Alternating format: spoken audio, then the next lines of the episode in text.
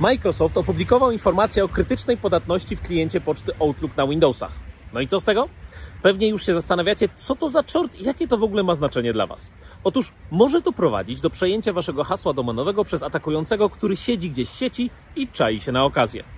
To nie żart, ale podatność była aktywnie wykorzystywana przez rosyjską grupę APT także w Polsce. Dlatego Microsoft zaleca, abyście szybko podjęli działania w swoich organizacjach, jeśli korzystacie z Outlooka. A, jeszcze jedno. Szczegóły podatności zostały już opisane publicznie, więc spodziewajcie się masowych ataków, a paść jego ofiarą jest wręcz banalnie łatwo. Atakujący nie muszą już nawet naciągać Was na kliknięcie w szemrane linki. Wystarczy, że wyślą spreparowaną wiadomość z zadaniami lub wydarzeniami w kalendarzu. Bo tak, atak odbywa się bez udziału ofiary, czyli jest tak zwanym zero clickiem. Jedynym remedium aktualnie jest całkowite zaprzestanie korzystania z aplikacji Outlook, przesiądźcie się na wersję webową, klienta mobilnego albo zmieńcie oprogramowanie do obsługi poczty.